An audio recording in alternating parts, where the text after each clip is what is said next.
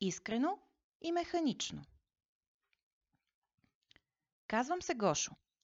Така ми викат. Ама са ме наричали и буклук, бръкма, тралясник, купчина старо желязо, каруца и какво ли още не.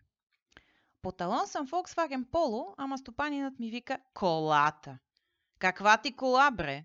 Да не съм ти аз някаква Mazda или Toyota. Кола съм бил. Това е за женските с налепените мигли по фаровете.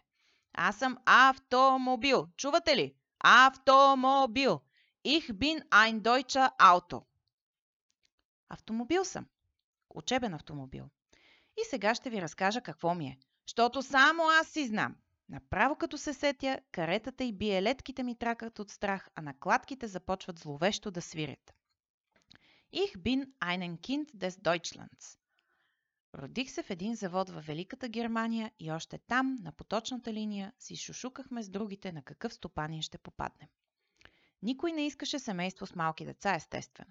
Те крещят, пищят, тормозят те. Не знаете какво е едно такова да те драща и да ти скача в търбуха.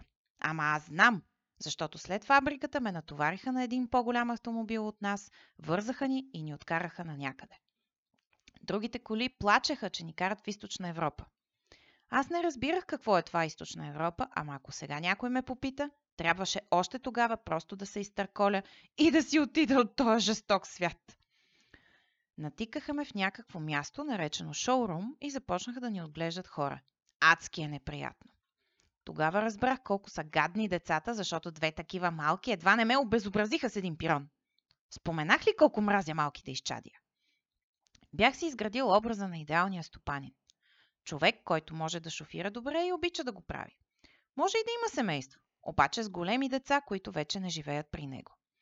И да се грижи за мен. И един ден, като че ли, този човек влезе през вратата на шоурума и се насочи точно към мен. Веднага го харесах. Сигурен бях, че ще си пасне. Обаче тогава той започна да си говори с временния ни стопанин и подочух думата учебна кола. Направо бензиновата ми помпа спря от страх.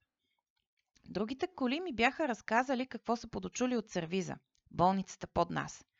Как имало коли и автомобили, които ги усъкътявали и цял живот ги карали да учат другите как се шофира. Трошат ги, тормозят ги, псуват ги, докато един ден просто вече са стар модел и ги изхвърлят. Не! Това не можеше да става! Опитах се да тръгна напред, обаче ме изключиха от скорост и останах там, със свит резервуар, да чакам. Наистина станах учебна кола. И само след ден вече бях усъкатен с втора двойка педали.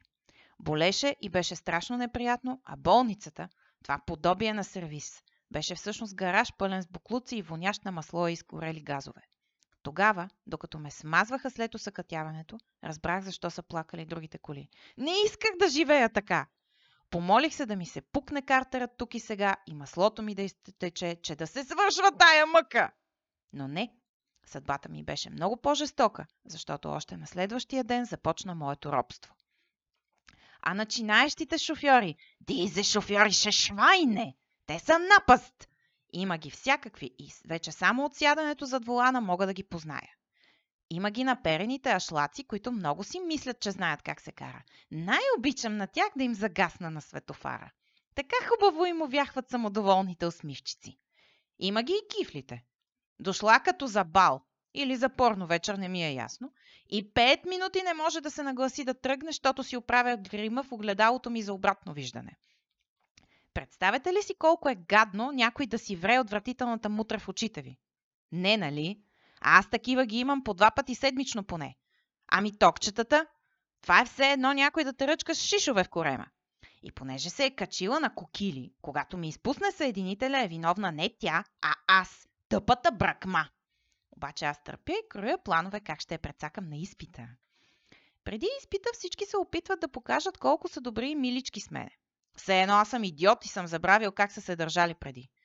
Кажат му първа, то е ръгане и тръгване така, че почвам да кашлям и да треперя, все едно са ми сипали долнокачествен бензин. И си карат на първа, щото им било лесно. А аз крещя с двигателя, рева направо, включи и втора. С оборотомера подсказвам, ама нищо. Върви си на първа, ей това си е. А аз вече се чудя, самолет ли съм, автомобил ли съм, цум Тойфел. Другите пък направо ми ръчкат скоростите, все едно 3 масла сме сменили заедно. Е, алоу! Така вика един познат Опел от сервиза, в който ме водят. Да си сних-трих-тих! Какво ръчкаш, като не можеш да караш, бе? И така, от много ръчкане, обикновено ми натискат всички педали едновременно и аз хъркам, все едно двигателят ми е изпушил. А не е. Млад съм още. Нямам дори 3 години. Заради един такъв се озовах за пръв път в болницата. Той беше от уния наглите и уверените. Така нагло реши да тръгне на жълто, че ме отнесе някакъв микробус. Разбран пич беше микробуса. Дори се оказа, че сме от една фабрика дошли. Обаче така ми струши предницата, че после 3 седмици на ремонт. Не е нужно да ви казвам, че не мина изпита си при мен този, нали? Единственото, което обичам от това да съм учебен автомобил, е изпитът. Тогава са кротки като агънца. Обаче аз си отмъщавам. Изключвам се и двигателя. Коварно престават да ми светят фаровете. Включвам им чистачките вместо мигача или пък изключвам мигачите, когато не трябва. Гасна им. Нави сега, клайне, швайне! А те плачат, тръшкат се после. Хубавото е, че повече не се връщат при мене. Искат друга кола. Така казват на стопанина. Тази била зла. Еми как няма да съм зъл? Вие на такова нещо, ако го направите на човек, ще го наречете престъпление и изтезание, нали? А с колите може. Откъде на къде? Единствената ми утеха е моята другарка по съдба. Тя е Mazda по талон. Много е красива. Една червена такава. Беше у стопанина по-дълго от мене и ме утешаваше в началото. Тя е добра и мила и обича това, което прави. Обича да им помага на тези... Не разбирам защо го прави. Но тя казва, че още във фабриката на поточната линия искала това. Това било нейното призвание. Много е красива моята Минка. Така се казва тя. Не вижда никой друг освен мене, нищо, че съм гледал как някакви там Мерцедес я заглеждат. Алес аус! Аус! Зи ист майне фрау!